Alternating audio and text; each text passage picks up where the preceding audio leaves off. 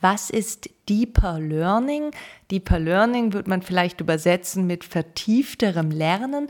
Es handelt sich dabei um ein pädagogisches Konzept, was die Besonderheit hat, dass es Instruktion und Konstruktion verbinden möchte. Das muss man erklären.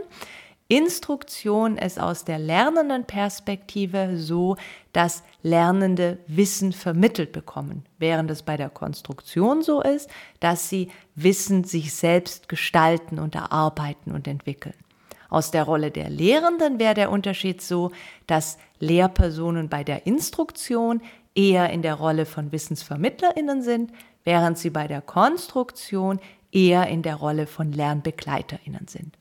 Man könnte sich da jetzt lange drüber streiten, welches pädagogische Konzept das bessere ist. Beim Deeper Learning wird dann eben, wie gesagt, versucht, diese beiden Sachen miteinander zu verbinden. Und ganz konkret funktioniert das in einem Modell, was drei Phasen hat. In der ersten Phase geht es darum, dass Lernende fokussiert Wissen aufbauen.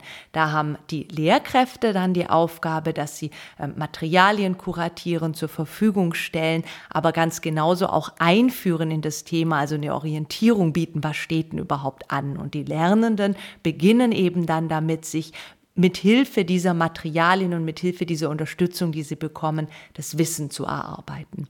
In der Phase 2 geht es da dann, dann darum, dass aus diesem Wissen Neues geschaffen wird. Da kommen wir dann also sehr viel mehr in den Bereich der Konstruktion. Es geht darum, dass Lernende ihre eigenen Fragen formulieren, ihre eigenen Erfahrungen einbringen und ganz wichtig eben auch gemeinsam mit anderen Lernenden zusammen Ideen entwickeln und quasi was Neues schaffen, weiterdenken an dem, was sie vorher an Wissen aufgebaut haben.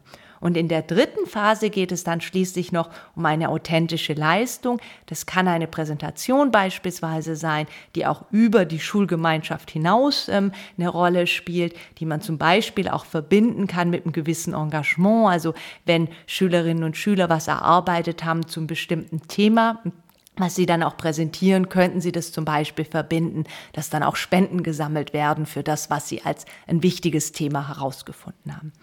Ganz entscheidend ist übergreifend bei diesem Konzept des Deeper Learnings, dass digital nie als ein Add-on gesehen ist, sondern selbstverständlicher Bestandteil ist in all diesen drei Phasen.